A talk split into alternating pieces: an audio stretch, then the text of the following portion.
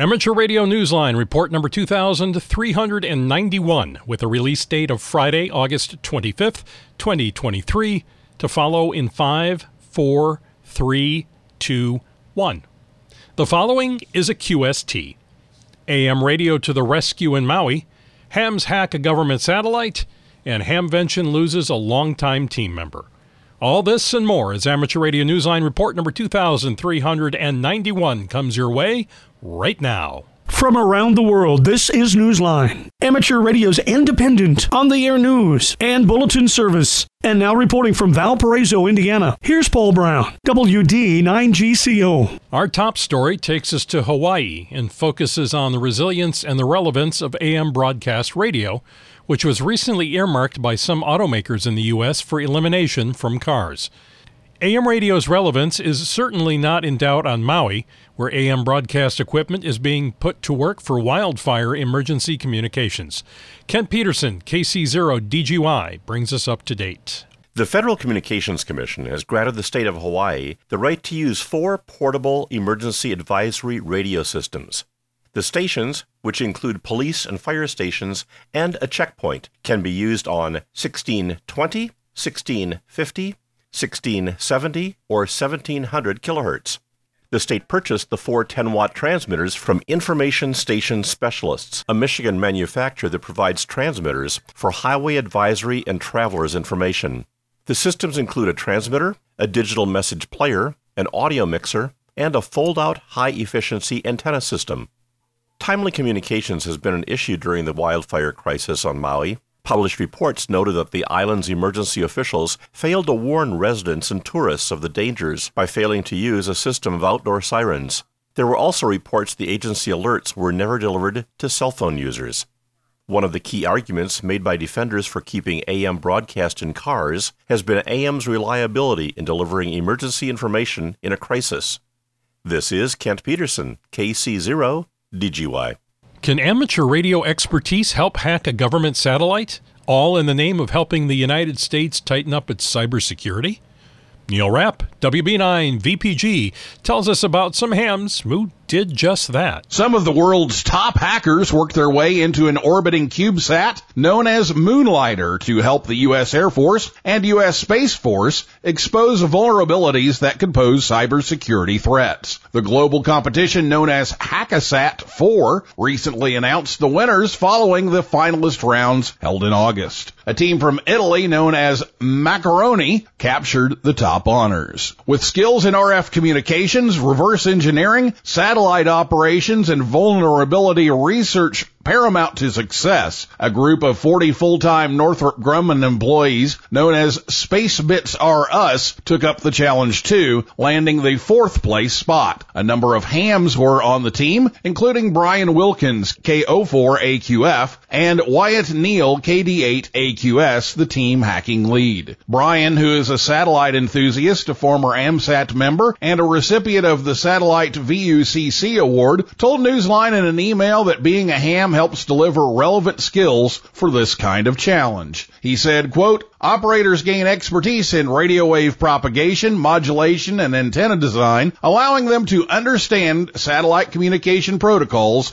and frequencies. Additionally, knowledge of software-defined radio technology enables intercepting, decoding, or modifying satellite signals. End quote. It has clearly paid off, not just for the government sponsored contest, but for the Northrop Grumman team as well, which placed second in the finals for Hackasat 3. The real prize, however, is awareness. As Brian told Newsline, this will serve as, quote, a wake up call to the industry. Obscurity does not equal security, end quote. This is Neil Rapp, WB9 VPG. Congratulations to India, which is celebrating a successful soft landing of a rover on the moon's surface.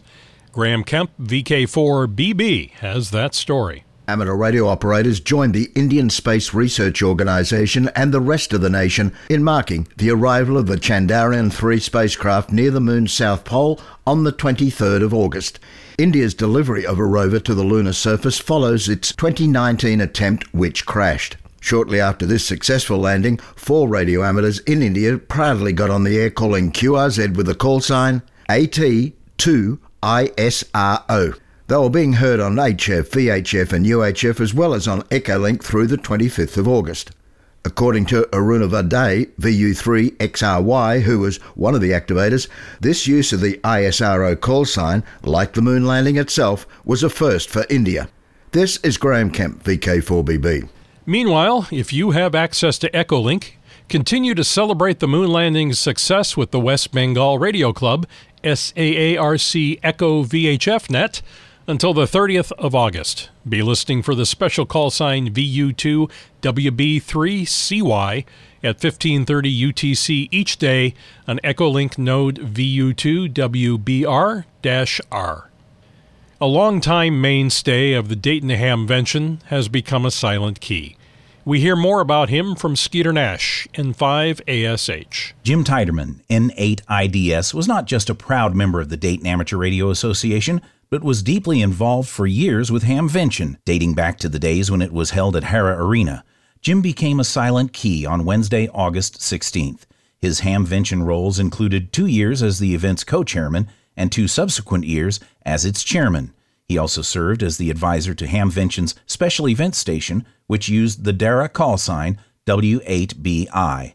Announcing Jim's death on the club's Facebook page, DARA's Michael Calter, W8CI, said, quote, he was loved and respected by the club, his family, and community. Jim will be missed. End quote. Jim was 81. This is Skeeter Nash, N5ASH. If you're not up to climbing difficult mountains and hill walking is more your thing, combining it with portable radio operations through an expanding award scheme might just be what you're looking for. Jeremy Boot, G4NJH, brings us the details.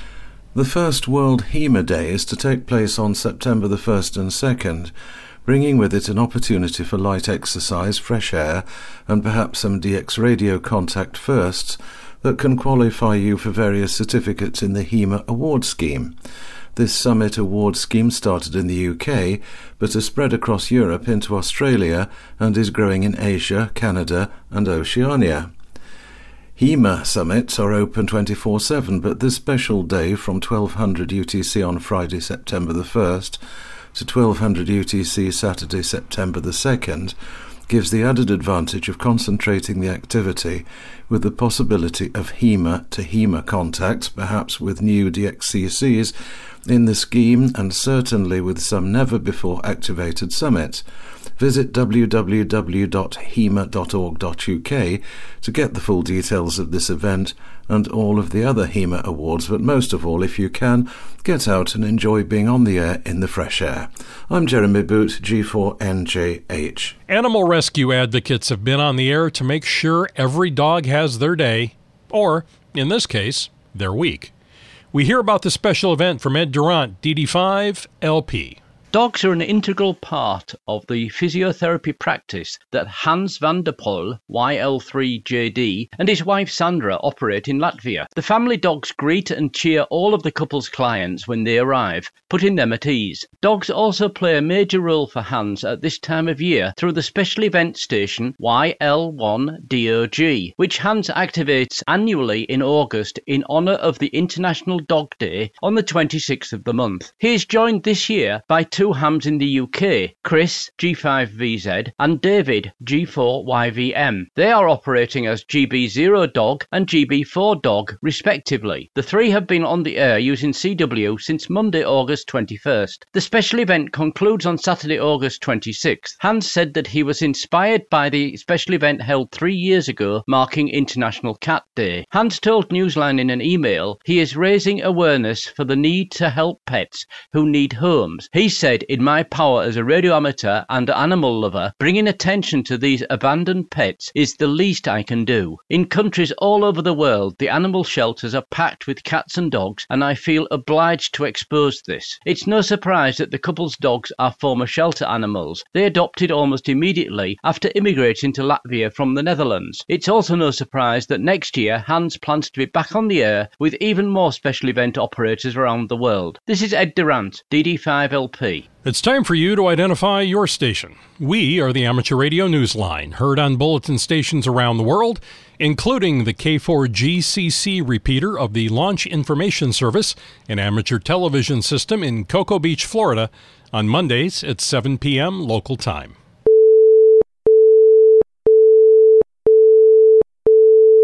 Well, we're back from the Huntsville Hamfest, and Newsline has one very happy young ham of the year. Let Don Wilbanks, AE5DW, tell us more. The 2023 Young Ham of the Year presentation was held on Saturday, August 19th at the Huntsville Hamfest in Huntsville, Alabama, and a very large crowd gathered for the annual 2 p.m. presentation at the main stage. 19 year old Case Van Osbury, W0AAE, joined me on stage. Here are some of his remarks. I want to thank uh, two people Neil Rapp, who's right there, WB9 VPG. He's really just pushed me to be my best and has connected me with so many people. And the second is all the people in Minnesota, the Minnesota Wireless Association. Of course, they're not here because uh, they're out contesting right now during the North American QSO party, but they helped me set up my first HF station four years ago and uh, have uh, pushed me to operate CW, and CW is my one passion right now. They helped me in everything. Like just a week ago, they uh, helped me uh, put up a Yagi antenna in my backyard that I never thought was possible. I just want to thank them and Neil Rapp, and that's all I have for, to say. Thank you. Case is a very impressive young man, and he fully represents the people who will be running the planet in a very short few years. Congratulations again, Case. Welcome to the Newsline Young Ham family. The nominating period for the 2024 Bill Pasternak WA6ITF Young Ham of the Year Award opens March 1st, and the presentation will be August 17th, 2024 at the Huntsville Hamfest. Our thanks to CQ Communications, Yaesu USA, Heil Sound, and Radio Waves Antennas for their corporate assistance. You can hear the complete presentation on our website, arnewsline.org, under the Extra tab. I'm Don Wilbanks, AE5DW. As expected, research halted on August 14th at the U.S. National Science Foundation's Arecibo Observatory. The agency is now hoping to keep the site alive by selecting one of several proposals submitted earlier this year for the development of an educational center at the site in Puerto Rico. Sel Embee KB3TZD has the details. The doors to research at the world renowned Arecibo Observatory have been shut. More than two years after the collapse of the facility's 305 meter wide dish, an instrument that once tracked asteroids, gravitational waves, and exoplanets. The site's conversion into a STEM education and research center was originally planned for this year, but has taken longer than expected. Proposals were invited in late 2022, with the agency setting a February 2023 deadline for all those interested. So far, no decision has been announced. In the months following the collapse in 2020 of its iconic radio telescope, the observatory reopened its visitor center and observation deck. Scientists continued their research with other tools at the facility. All that has ceased as Arecibo, the site where the first binary pulsar was discovered, now ponders its future. This is Sel Embee, KB3, TZD. A Sunday night net held every week on Echolink is all about letting nothing get in your way of your time on the air, whether it's a physical challenge or the restrictions of a homeowners association. Stephen Kinford, N8WB, has that story. Greg Miller, KD9VPJ, wants to help other hams make things happen on the air. Even if there are obstacles, of any kind that might make things more difficult. So he launched the Sunday night net known as the Hamable Net just a few days ago. Check ins for this weekly net begin on Sunday nights at 6 p.m. Central Time on Echolink. In a posting on one of the QRZ.com forums, Greg writes that this is a directed net designed to attract hams who, quote, may be dealing with both seen and unseen disabilities, end quote. He told Newsline in an email that no one should be hindered from enjoying amateur radio on account of what they believe are limitations, whether it is a neighborhood issue or a medical condition they are trying to manage. The Chicago based radio operator serves as net control, overseeing the roundtable rag chew format that has two rounds. If you're interested in joining the group and checking in, search on Echolink for KD9VPJ or use direct node number 934347. This is Stephen Kinford, N8WB. In the world of DX, be listening for Alan, VK1AO operating as 4W slash VK1AO from East Timor, IOTA number OC148 until the 30th of August. He is mostly using FT8 on 40 through 12 meters. See QRZ.com for QSL details. Four radio operators are operating as E51D from the North Cook Islands until the 10th of September. They are AA7JV, HA5YD, HA7RY, and KN4EEI. They are setting up on the island with radio in a box stations and will have remote operators worldwide. Listen for them on 160 through 6 meters using CW, single sideband, and FT8. See QRZ.com for QSL details. Three members of the Czech DXpedition Group are using the call sign 5X3K from Uganda between the 28th of September and the 7th of October. They will operate CW, single sideband, RTTY, and FT8 from 160 through 10 meters. For QSL details, see QRZ.com. Be listening for John, W5JON, using the call sign V47JA from St. Kitts, IOTA number NA104, between the 28th of August and the 12th of September. He will be on the HF bands and 6 meters using single sideband and FT8. See QRZ.com for QSL details. We end this week's report with the story of an overdue QSO a long overdue QSO.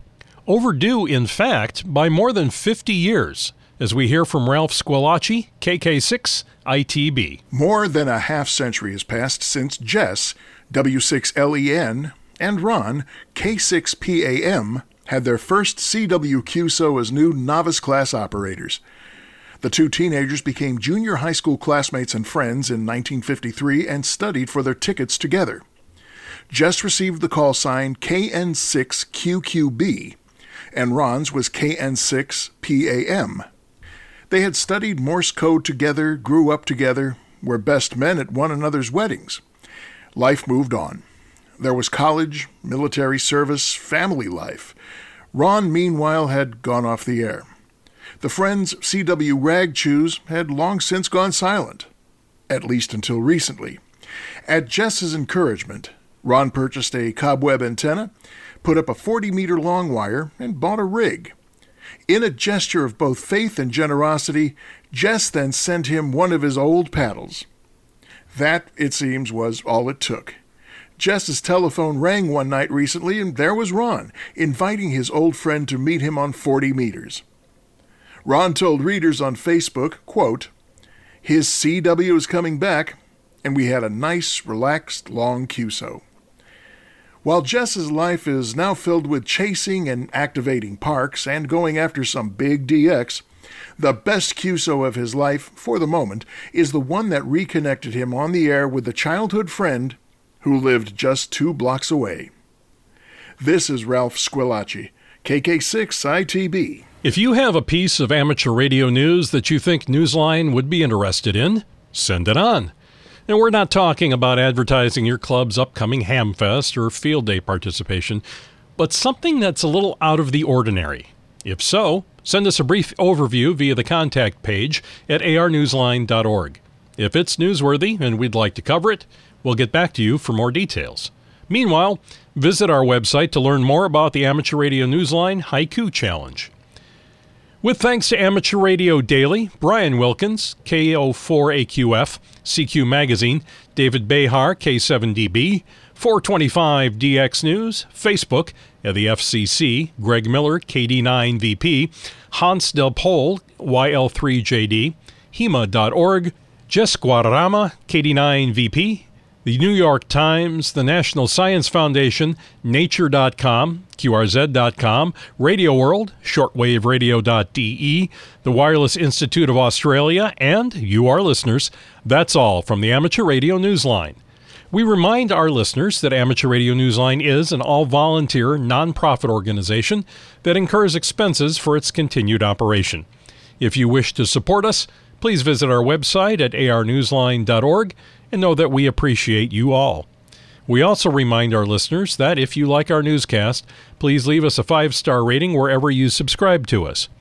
For now, with Caryn Eve Murray, KD2 GUT at the news desk in New York, and our news team worldwide, I'm Paul Brown, WD9 GCO in Valparaiso, Indiana, saying 73.